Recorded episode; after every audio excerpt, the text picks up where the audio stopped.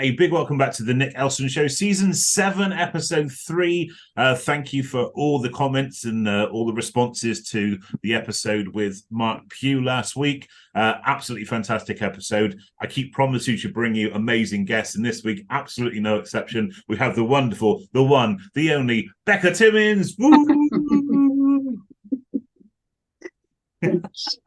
How are you? I'm very well, thank you. That was a lovely introduction. Thank you very much. you want to record that and pop it as your ringtone? That'd be fine. Yeah, I think I might. I think I might. Yeah, exactly. So myself and, and Becca, our paths crossed through uh, our work in a community called NextGen. Uh, so some of you may remember from previous seasons, people like Dan Graham, Adam Owen, uh, Rohan have all been on this from the NextGen um, platform, the, the community. Uh, it's essentially a community support financial planners. Um, and uh, myself and Becca were both speaking at the same event earlier in the year in a lovely monastery uh, in Manchester. It's a beautiful yeah. venue, wasn't it? It um, was. And I just really liked your vibe. And I liked your vibe before I even met you, which is always a good start for me. I'm a big fluffy guy. I work a lot off of vibe.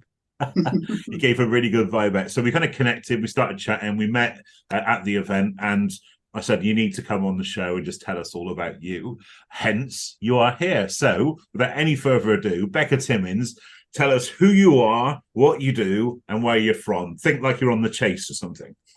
all right. Um, so, I am. Oh, where to start? So I'm I'm from all over the place, really, which maybe I'll talk a little bit about. Um, grew up in the Midlands and then in Surrey, and sort of have ended up in Bedfordshire now, um, just because that's sort of where I've ended up, really. Um, I, I have a couple of things going on in my professional life, I suppose. I've been in financial planning, so as an operations director for well, about 15 years. I've been in that kind of operations side of things, but been in and around financial planning for like 20 plus years. But um, more recently in the last few years i've been starting to work with other businesses. So we, have done a lot to transform the culture and where, where i've been working for a long time um, and just seeing that work really well and wanting to sort of take that out there and, and improve how other people work as well um, improve how inclusive cultures are so that people are hearing from everybody within their business you know that kind of thing. Yeah. Um, absolutely and the name of your kind of business your organization what's what's what's that about so I'm when we think now. That's that. Um, mm, that's so cool. The um so the the panel we were on were talking about kind of culture and diversity and inclusion and lots of different things around that piece. And again, it's such a it's such a big topic, and we absolutely will come to that. We'll come to the present day. But again, this show, this episode, this series is all about the this personal story, the human experience behind the brand that people would see on LinkedIn or on your CV, for example, um, to give people the story behind the scenes, I guess. Um, so tell us about baby Becca. Tell us about kind of growing up. Tell us about education and family life and what was like for you uh, back at the start of your journey. Cool. So I, I was really lucky. I had a, a very, um, very secure, loving family. Grew up um, with mum and dad and, and two brothers and as I say, we moved around a bit. So my dad is um, an Anglican priest um, and has been since I was very small. So I started my life actually when um, the first couple of years were when he was at theological college. So I was surrounded by lots of students when I was younger. And apparently my mum and dad tell stories of me kind of dragging these um, young men into my Wendy house in my bedroom to like play and do uh, like tea parties and things with them. So I guess I've always been surrounded by a lot of adults, right, like right from when, right from very very early on. And I think um, that gave me a bit of a like you need to be a good girl mm. vibe. Yeah. Um, and and I think I always was. You know, I was very kind of compliant um, young person. I think. But as I, I, kind of alluded to earlier, we moved around quite a lot because I, I, don't know whether you know, but as priests are training, they kind of have to move every few years to go to new parishes. And we lived in inner city Birmingham for a while when I was young then moved to very rural Shropshire, which was uh, you know completely different. Um, but then when I was about nine or so, eight or nine, I had a, a bit of a, I guess, a bit of a turbulent year. Um, I was not very well. I was in hospital for a few weeks, so mum and dad were kind of having to uh, having to to and fro. Mum stayed with me a lot.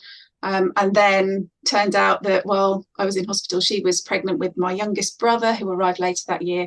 And then we moved again. So we moved from Shropshire down to Surrey, which um, and I think the whole kind of that whole year, I, I with hindsight, I think was quite difficult, Mm. um, and threw me into a place that I just felt very different. I think. Um, Surrey's quite an affluent area. We were not far from Guildford. That wasn't what I'd grown up with, and actually, you know, pr- priests don't have a lot of money. They get the house that comes with the job, but they, they don't have a lot of money. And so I did sort of feel on, on the outside of that. And I think from then kind of was never really sure of my place, I suppose. Yeah. Um, but yeah, continued to be a good girl, got through education, did very well in my GCSEs, slightly less well in my A levels because I discovered booze by then and I was having far too much fun. Um, but then, yeah, went to a university in Southampton to study acoustics and music, believe it or not. Um, Wow. so doing Is that something you've kind of uh, pursued in in current life, future life, that kind of uh, music or playing or? Um, yeah, I mean, I, I had a bit of a well, quite a long hiatus from it really until probably my early 30s. Um, and then uh, a good friend of mine who is a guitarist was like, "Oh, you can sing, can't you? I really want, really want to start up a band again." So we we started a band, and so we had a few years, um, a few years going around local pubs and playing covers and things. Nice. What's Yeah. your kind of genre of music?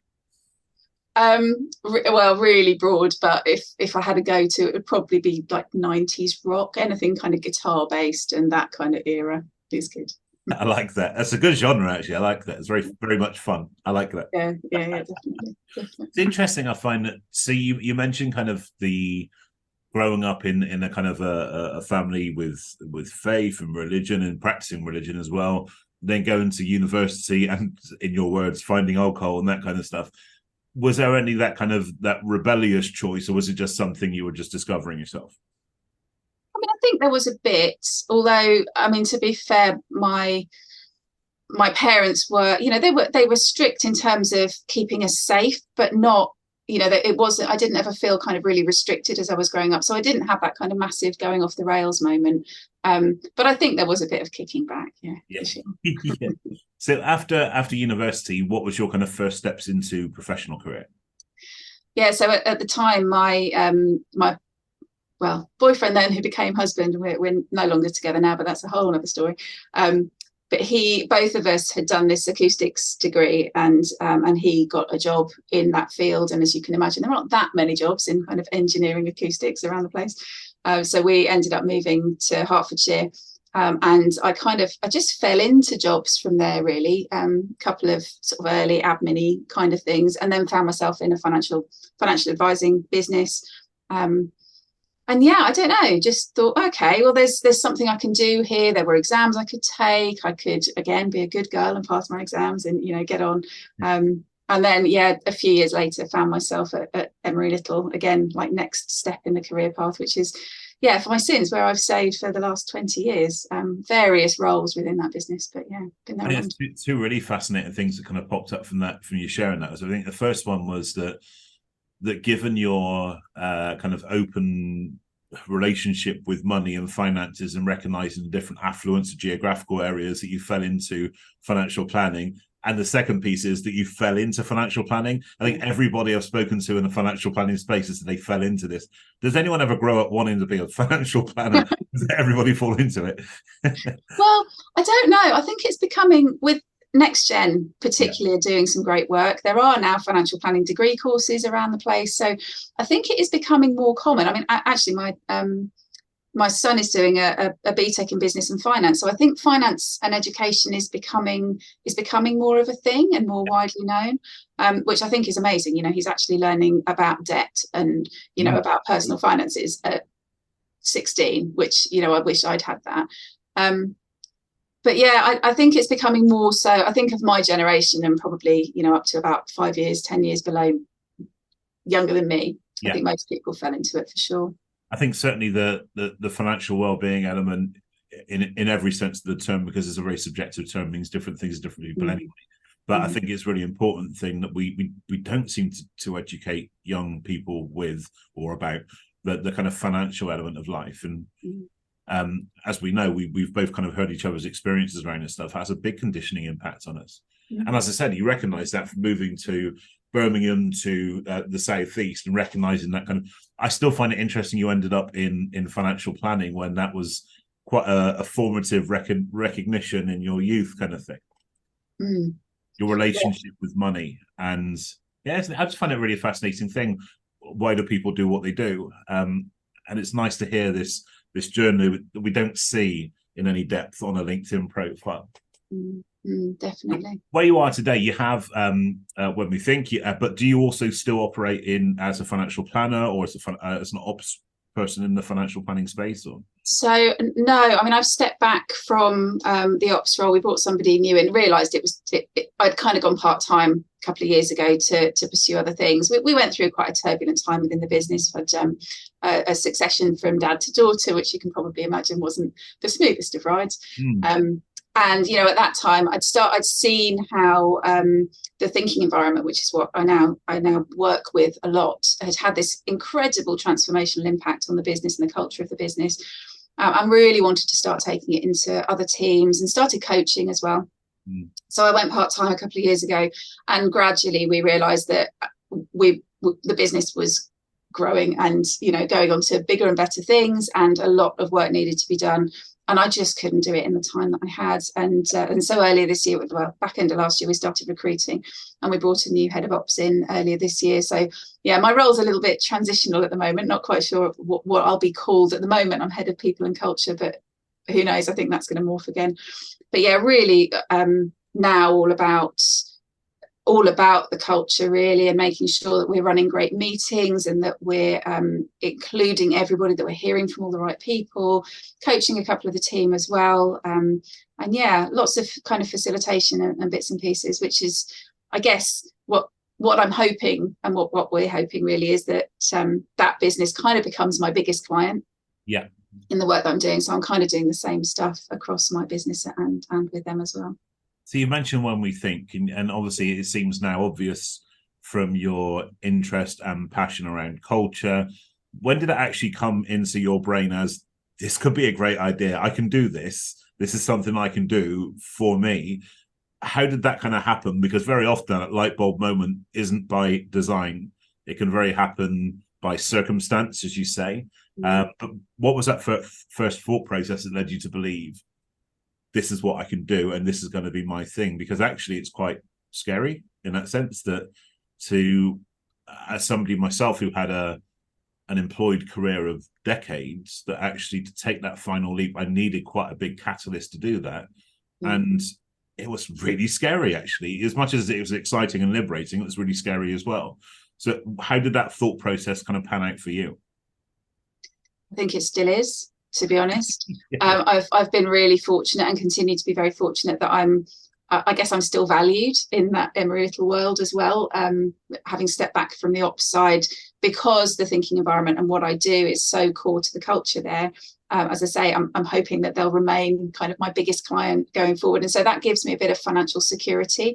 Yeah. Um, and you know, I, I guess there's something in having been somewhere for 20 years. You know, I've invested a lot in that business love the team, brilliant, brilliant team. The leadership team are amazing. Um, They're a great team. Yeah, they definitely are. So, so yeah, I guess uh, it's still something that I'm I'm battling with and, and quite uh, actively at the moment, really, because uh, you know I have deliberately made that step back earlier this year.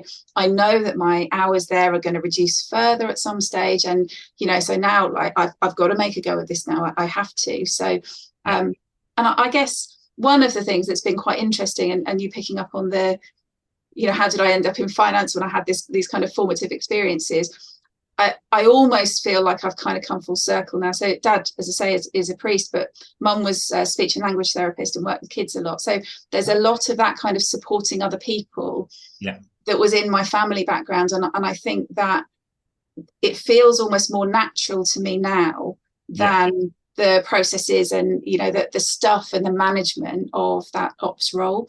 Um, so it, it's almost like i've kind of belatedly discovered perhaps what i should have been thinking about all along. Yeah absolutely. So if i was to say kind of that elevator pitch kind of moment tell us about when we think. What what do you bring to people? What do you do? So i guess my my thing is potential. I'm i have a bit of a a knack for spotting where there's potential in people, in businesses, in, in processes, wherever. I do have a bit of a knack for kind of spotting that. And I guess what I'm really all about is it, supporting people to find their own potential. and teaching others to do that for other people as well. Um, and the, the way that I found works incredibly is this thing called the thinking environment, which is based on the work of Nancy Kline. Time to Think is, is her first book that talks about okay. it.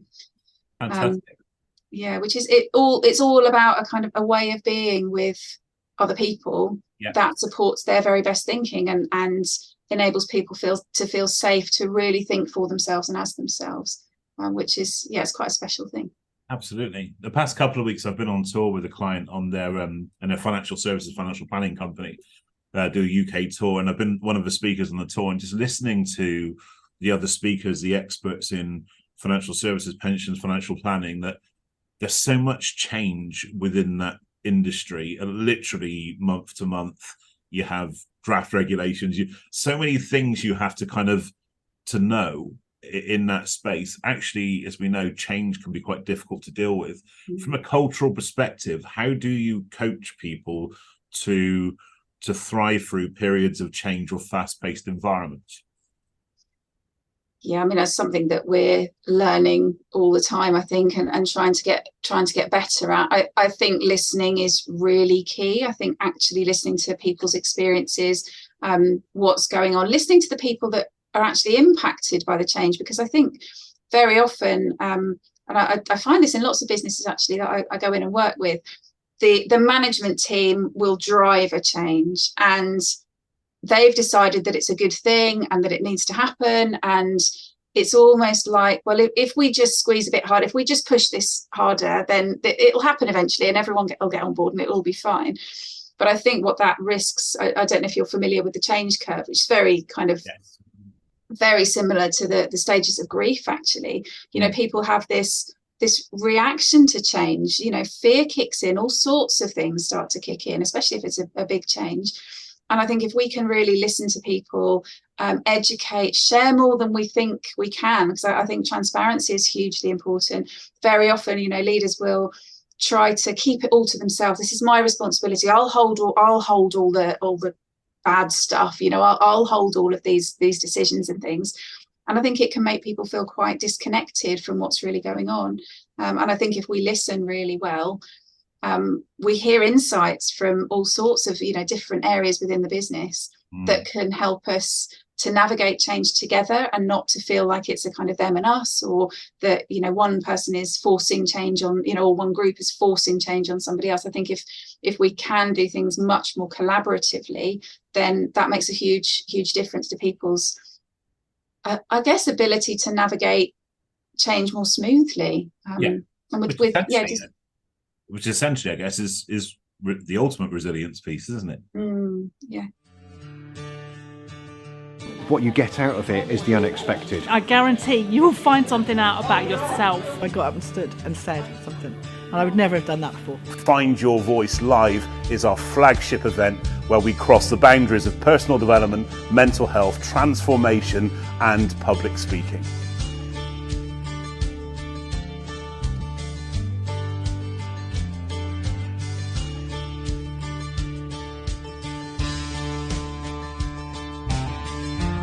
And I just find it a really, really good, safe place to stand up and talk.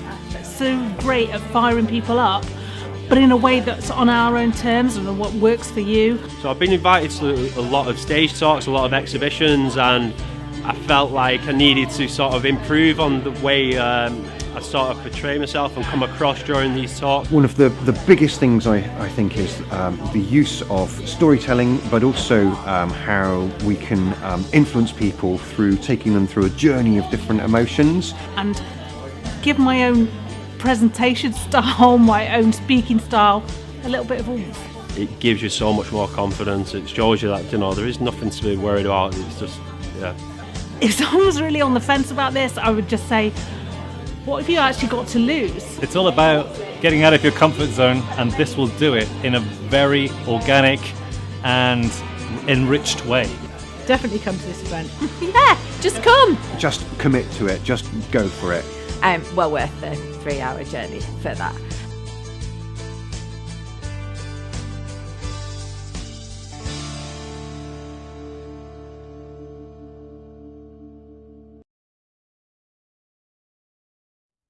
You mentioned the the change curve. Is that the is it Kubler Ross model? Yeah. Without putting you on the spot, and if you don't know this, do you know? Could you explain that to people that don't know about that? Because I couldn't. I'll be honest. if not, I'll just put a link in it in the bio. But can you explain that to people, or is that something? yeah, I, I mean, probably do put a link in because I won't do it justice. Um, but it essentially, Keep when, it real on when- this show. We'll just have an open conversation and just see what you think. cool. Um, so yeah, I mean, essentially, to start with, there's there's often a bit of a positive um, uptick in kind of uh, performance or response to a change, but then quite quickly we we experience a dip. We start to get into the fear and the you know what might happen, and you know might this change affect my job security even or you know those sorts of things could start to come up for people you know especially if it's kind of structural change within an organization Mm. and we, we sort of hit this the curve then hits a, a low where you know and often i think just expecting that to happen as a leader there will be a point there will be a dip once you know we start to change things. I think brene brown calls it like day day two like that you can't skip that middle bit or the messy middle. You can't kind of skip that middle bit. But then you know things start to change and things start to you know people start to kind of engage a bit with the change and start to think oh okay well maybe there's some possibilities here. Try start to sort of experiment and gradually you you know you see this uptick in performance and in feeling around whatever's changing um to a, hopefully to a point where things peak above you know where they were when they started Brilliant job. I love that. Well done, by the way. Thanks. Without putting you on the spot, I, I think that there's again there's there's so many rabbit holes I could dive down with you because the, I love what you talk about. The untapped potential thing is an interesting one that, um, and you would have heard me say this on Friday to, to many people, and um, so you came to my Find Your Voice event uh, on Friday, um, and I, I get that. You you see. I wish people could see what we see in them, but they don't. Why is that? And i guess there's lots of different reasons but i think that's maybe the thing that drives both of us to to do what we do in our respective field is that untapped potential element. But to the backdrop of the past few and a half years maybe one of the things that maybe has gone of missing is our our aspiration or our investment in development personally and professionally that can really stunt potential right Mm. Yeah, definitely. I, it's interesting you say that. I, ha- I I don't think I've experienced that in in my immediate world anyway. I think I guess I, mentioned the MBO earlier, and that happened um, in 2021. So all the way through 2020, when we'd all gone into lockdown, you know, we were we were having to work through this very difficult situation. Um, you know, and you, you can understand that. You know, succession from dad to daughter is is always going to be fraught with lots of emotion, um, and that you know that that spills out. So I think because we were going through that and because we were all, and then from 2021 onwards, really having to step up, you know, we own this business now. We've got to, we've really got to step up. I think our personal growth didn't stop. Like, I think if, anything, we doubled down yeah on that and needed to to sort of support, ourselves through that and i guess that's you know another part of the change curve like what what can you do to sort of resource yourself and support yourself so we've all been in coaching some of us therapy at times you know all sorts to, to sort of see us through all of those, those bumpier times in, in the best way possible really refreshing because I said um, a lot of people kind of went straight into survival mode, just coping day to day. And I think, especially given that the the industry that you you specialize in is very forward thinking by nature of of the beast, I guess that it's always planning. It's always so maybe that's the thing. Maybe it's the industry that drove that through that kind of thought process. That ha- that's how it's given you the platform and the tools to to thrive. It's an amazing thing, really. But again, that comes back to culture and and how you set the culture as well. Yeah, I mean, I, I think um, it's forward thinking in some ways, our industry, and still the average age of a financial planner is 56, and there, you know, there are a lot of white men. so, you know, um, it's forward thinking to a point. To a point, Um, to a degree. yeah, absolutely. I, I think I do think the culture that we've built is is pretty special, um, and it's been it's been something that we've we've curated quite deliberately.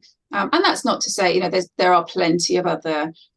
I guess that there's a difference between, in my mind, kind of older school financial advisors and the the newer generation, this next generation of, of financial planners, and that's not just younger people. You know, there's there's a whole range of ages and um, in that, but there is a difference in the people that are really committed to understanding deeply understanding their clients and where they want to go with their lives and you know what's really important to them and learning those kind of coaching skills to get them there. And then yeah being technically excellent as well to create a great financial plan for them. But so yeah i think there's there is a bit of an old school but i think there's very much an emerging new school as well that would fall into that.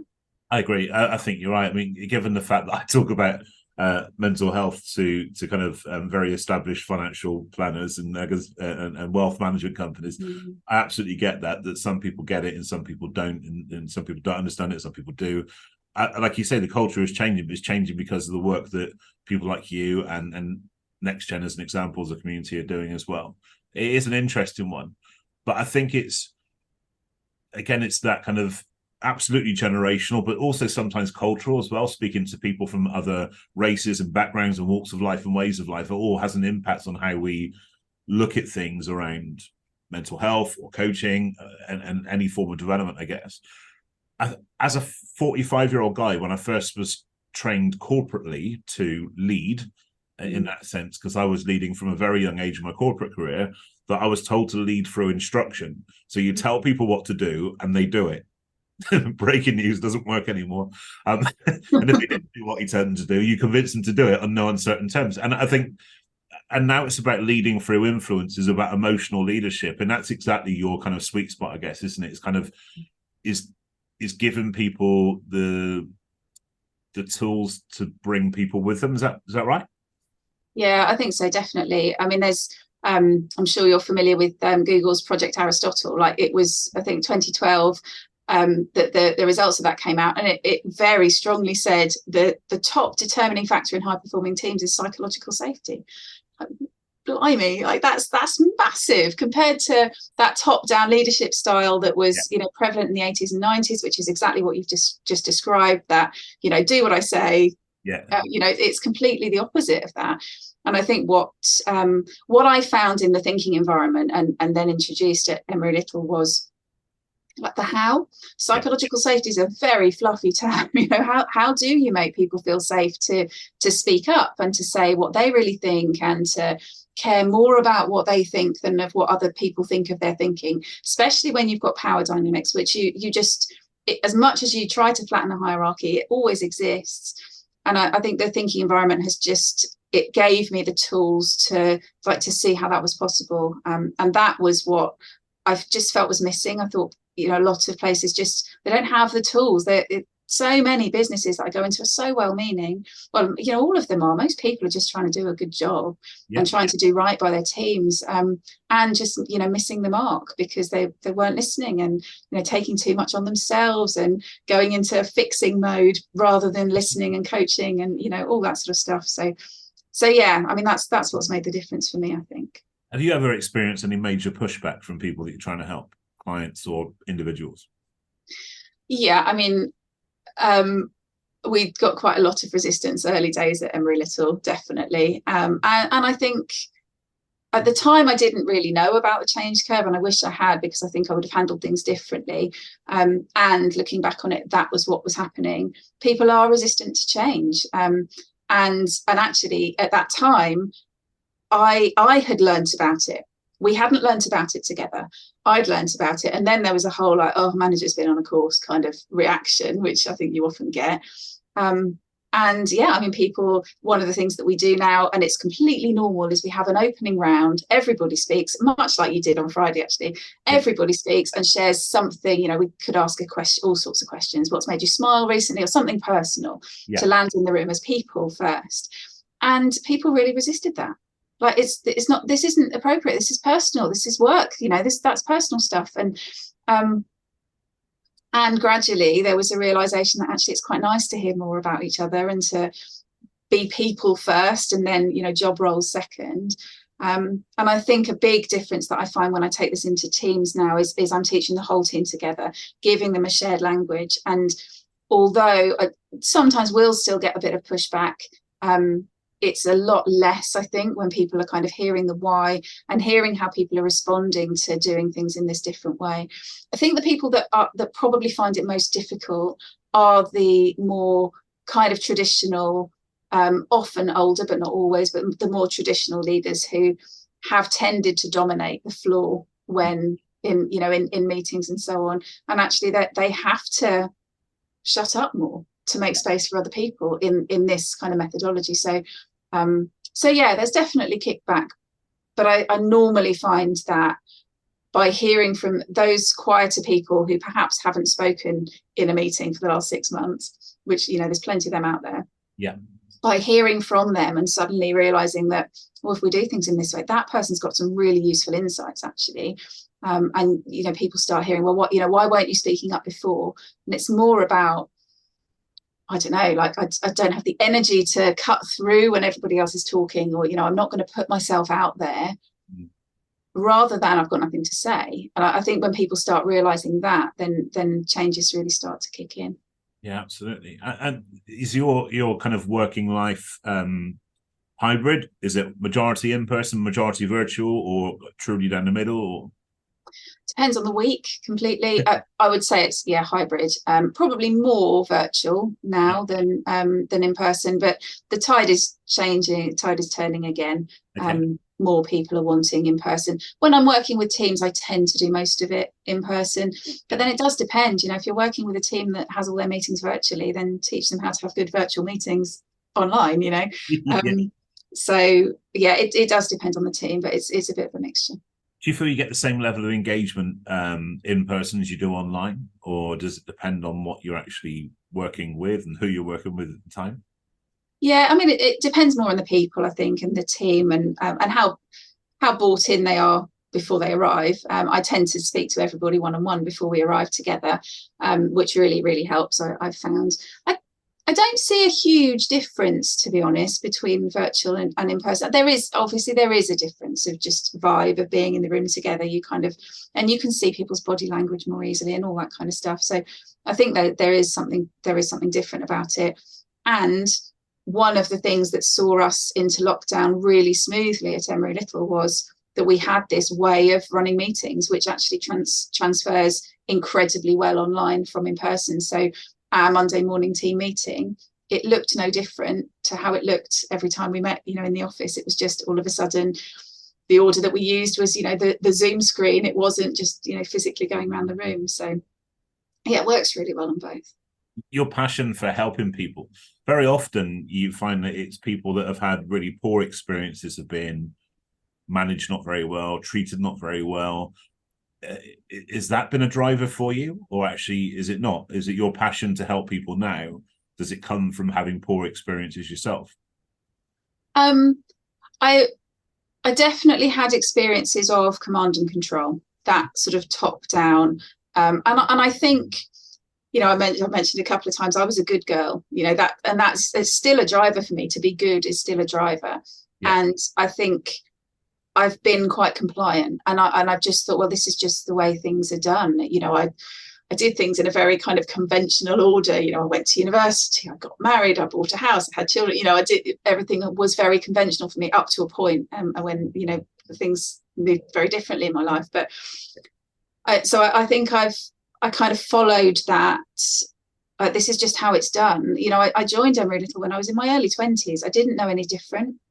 And actually, the, the founder was very driven um, you know, a, a, a, brilliant man, actually, really um, incredibly creative, lots of great stuff about him. And, you know, and I think it just, you know, there's that great book, What Got You Here Won't Get You There. Um, and I think we just kind of hit that. And so, yeah, we did have some, we did have some difficult years, but, you know, I, I I took on that as well. I was very much like, well, this is how I do it. You know, I've got to keep the difficult stuff to myself, vulnerability, you know, no, don't go there. Um, and you know, I just need to kind of tell people what to do. I, I need to fix the problems and then give them the solutions. And so I saw myself doing it badly, I think, and, and suddenly had this bit of a revelation, really, that oh, there's another way. Yeah. Oh, and this way is much better. so, uh, so yeah, I, I think I have had those experience, experiences, but I've also been there myself.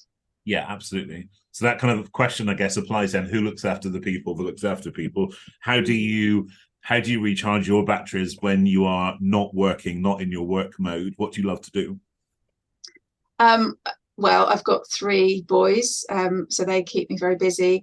Walking, particularly walking with friends, being in nature is definitely a big recharge for me. I also I try and get up and practice yoga every morning. Like that's a I've tried mindfulness as well, but I find like a balancing pose in yoga, like you can't get any more present moment than that. So um so yeah, that's that's one of my things. But I also I have um so I have coaching myself. Like that's one of the things that I think is is vitally important. And it's all again thinking environment coaching. It's basically space for me to work out what I think, Yeah. for me to just explore my own thoughts. It's incredibly non-directive, um, and that's that's been the biggest gift in my life, really. Apart from probably my kids and my partner, you know, um, I, I've got to know over the last few years like who am- who am I what do I really think? You know, caring more about that than what other people think of my thinking and other people think of me. Um, so that's a, a huge recharge in my life, or just a kind of settling moment every at, least once a fortnight, if not once a week. I have this probably 45 minutes to just explore what I think about whatever's going on in my life, and that's that's a huge um, level of it. It just it just keeps me grounded. Um, so yeah, really Thank you. And I, I think it's also a really important point that coaches have coaches, mentors have mentors, and counselors have counselors. That is such an important thing. I guess how did you how did you go through the process, if you did go through a process of choosing the coach that you work with? Um, or was it a relationship that you had, or because I, I found what you through different phases of your personal and professional life, it's kind of like horses for courses, I guess. There have been certain people that have helped me along the way at certain points. But how did you go through the process of choosing the coach that is obviously doing fantastic things with you because you're glowing about it? Well, so it's a bit of a mixture for me. So part of my ongoing professional development is that I have to meet regularly with another thinking partnership mm. teacher.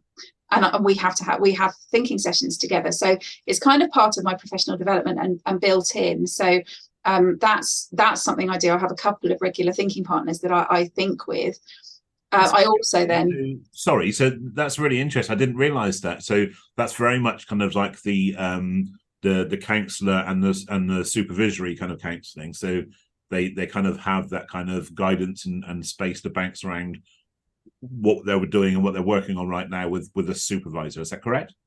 Not well, not quite. So I, I do supervision groups as well. Um, absolutely, I, I do go for supervision. But um, a thinking partnership is it's a it's a- essentially if I've got forty minutes as my thinking session, for example, it's forty minutes for me to think independently on a topic of my choosing, and I bring anything. There there are ways that a thinking partner will will support me in doing that. But it's part of my practice. Effectively, I, I think with a partner who is a peer of mine, and we just we'll have 40 minutes each on the topic that each of us bring. Sometimes we'll ask for each other's input but very often i will just spend 40 minutes. Like a lot of people think how do you talk for 40 minutes? But i will just spend 40 minutes exploring what's going on for me at that time or a particular thing that i'm struggling with or, or whatever. So um so yeah and I, I do i also have a coach who i see a bit less regularly who's, who gives me more input i suppose because i think that's important too and challenges me and challenges my thinking um, but that that thinking partnership session that i have very regularly is it's not for that it's it's for me it's for me to explore what i think um, which is not many people have that as i say it's, it's been a real gift in my life Yeah, I find that really insightful. Thank you. What's next? What's next, Rebecca Timmins? Well, I am currently in the process of developing um, a coaching course, coaching qualification for financial planners. Um, the yeah, based on the thinking partnership, and there's lots of work around unpicking assumptions that that sort of form part of that. And so much of our behaviour around money is is assumptions based. So. Um, so yeah, I'm working on that, hoping to launch that. Um, well, launching it fairly soon, but I, I think that that'll run from next year. Um, so that's that's a big part of it. And and really just getting myself out there a bit more stepping outside my comfort zone doing things like this speaking more um, and spreading the word about the thinking environment i suppose because it's it has been completely transformational for me personally but also for for the businesses that i've seen it, it um, rolled out in Absolutely. Thank you. So, the question I ask everybody that comes on this show, yeah and you got to choose on Friday as well. You actually did this in real life. Um, I'm now announcing you to the stage. I'm the MC of the O2 Arena in London. 20,000 people chanting your name. You're sat back in the green room and your walk on music kicks in. What is your walk on music of choice and why? Okay, so well, Friday I went for "Son of a Preacher Man" by Dusty Springfield just because it's an amazing tune. But actually, when I thought about it over the weekend, I thought like, is there something that's more um, relevant to me? I suppose. And the song that came up for me was um, "The Middle" by Jimmy Eat World. Uh, I don't know if you know it, but it's um, yeah. yeah. So the one of the verses says, um, "Just try your best, try everything you can, and don't you worry what they tell themselves when you're away." And I thought that was pretty appropriate, really. That is so cool and such a great addition to the playlist. So this and every other choice from season seven will be available on the playlist at the end of the season. So if you do want to reach out and connect and ask questions of Becca, I know she'll be delighted to hear from you. All of the details can be found in the blurb. So please do uh, check Becca out. Becca, any parting wisdom you want to leave us with? Or make time to think.